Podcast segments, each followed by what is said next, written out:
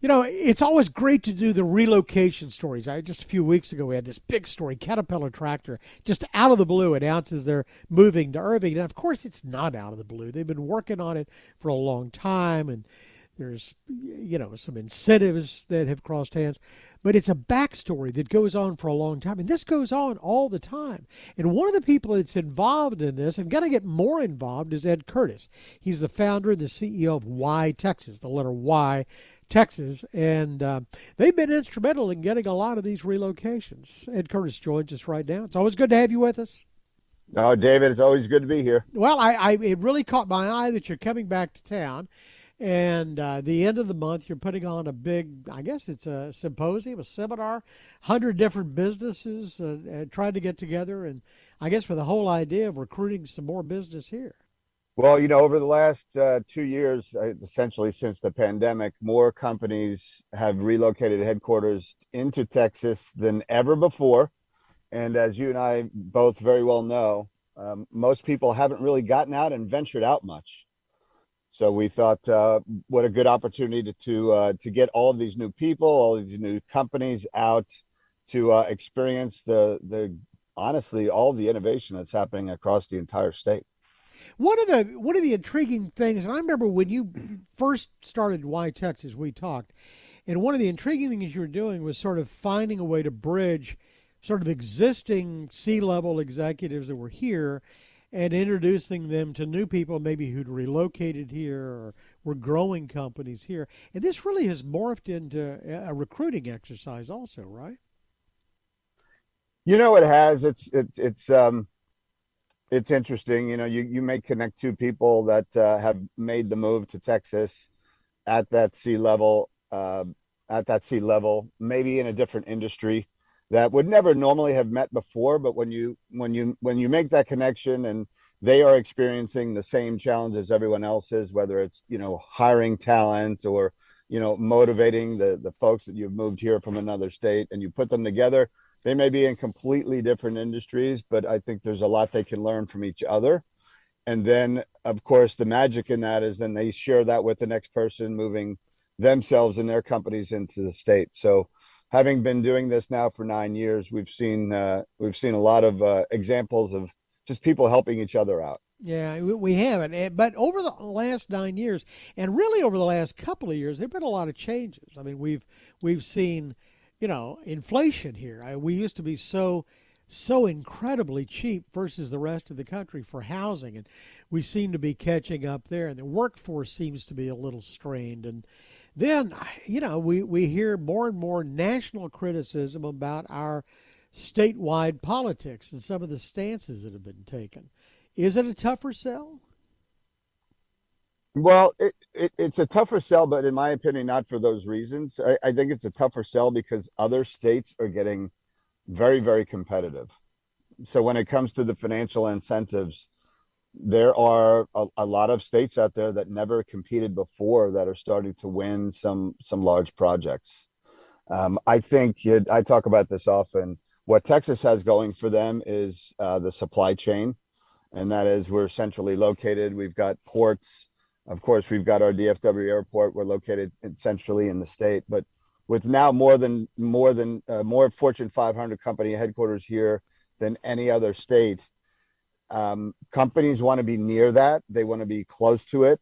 You know, companies like Amazon and Tesla, they're all coming here to be, uh, you know, in the center of what we have now. Nearly 30 million people buying products and ordering Amazon every day. Um, with a lot of the auto manufacturing happening, I mean, not only here in Texas, but also, of course, in Mexico, having proximity to that. So I think the metrics of why companies are moving here um, are are probably better than ever. It's just uh, other states are catching on and trying to do whatever they can to lure them uh, to their state. Well, one thing they can't replicate, I mean, and I think of Georgia as an example, or the West Coast trying to fight back, is the Central Time Zone, and that's always been a big plus. Absolutely. Absolutely, and like I said, especially when it comes to some of these, you know, the semiconductor uh, industry. Of course, of course, the country is investing in that, but Texas is really doubling down on on investments with companies like Samsung and TI and Applied Materials. you know, all of these, you know, making, right? Texas used to make a lot of things. And we're really coming into ourselves when it comes to this, you know, manufacturing, biotech sector. Um, it's uh, it's remarkable how diverse our economy has has gotten over the last 10 years, even in, in Dallas and Austin, and then in Houston, kind of diversifying themselves out of the oil and gas industry and you know making waves in uh, in technology, space technology, particularly with NASA and SpaceX. Uh, it's pretty interesting. Yeah, and watching high tech uh, continue to grow here is interesting. But the manufacturing aspect that you were talking about is intriguing. They're in your area, uh, Samsung, uh, talking about you know this enormous uh, construction effort for uh, semiconductors in the Austin area, and Texas Instruments, of course, just probably going to you know single-handedly remake Sherman, spending maybe something approaching thirty billion dollars over the next decade. It's going to transform that whole area, just like Tesla is going to. I mean, retransform. I'm not going to say transform Austin. You can't transform Austin, but you know, taking out over that southern part of of the Austin area, and all of the suppliers and vendors that follow you know, if we look at some of the case studies of when Toyota moved here, and of course, you know, American Airlines back in the day, it took years and years for the supply chain and uh, you know vendors of these companies to kind of come and follow them. So we really see the trend of relocation is you know a three to five year period after a company makes a big announcement, like a Caterpillar, where you're going to see a lot of that supply chain coming, following them to get closer to them which then just continues to to grow our state.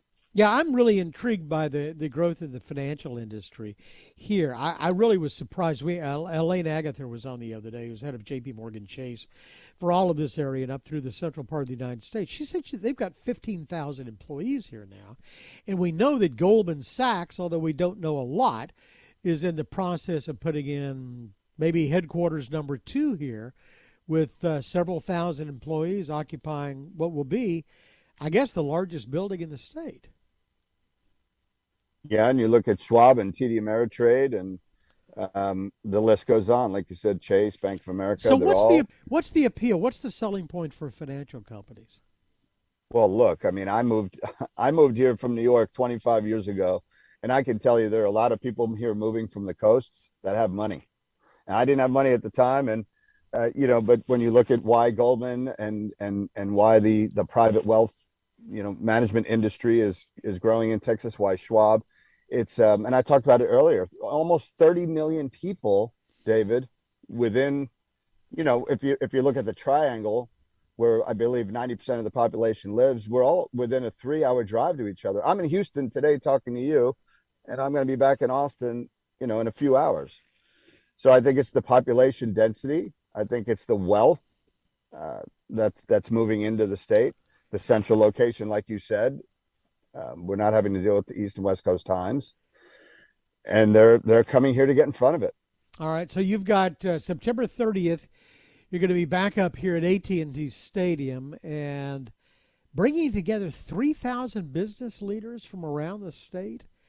What what's the end product going to be? Do you think? Well, I tell you, it's uh, it, it's interesting. The end, I think the end product is going to be a lot of uh, a lot of collaboration and interaction between people uh, that are not only new to Texas, but that are that are doing business in other parts of the state, um, where they're just going to be again growing their their supply chain, their vendor chain. Uh, we're going to have companies such as Raytheon uh, exhibiting some of the cool technology that they're um, you know building for national defense. Um, we're going to have autonomous vehicles on the field. We're going to have panel discussions about why companies are relocating to Texas. What are some of the tax policies? Really, just just a, a networking and informational uh, type of event. We're going to have, of course, a lot of fun and games with being on the field with some punt pass and kick contests sponsored by Advocare. Um, it's it's going to be a lot of fun. Um, David, I will tell you though that there's one aspect of the event that has gotten much bigger than what I expected and we are inviting students to come out to the to the to the event for free uh, to learn about career pathways. So is this open to the public? It's open to the public. Yeah, you can get a ticket for ninety nine dollars and spend five hours on the field and meet meet companies and network and kick a couple field goals. Sounds like the place to be. Uh, Ed Curtis is the founder and CEO of Y Texas. We always enjoy our visits. Thanks very much for the time. Great to talk to you, David. Thanks for more of our conversation. Go to krld.com slash CEO. I'm David Johnson, News Radio 1080 KRLD.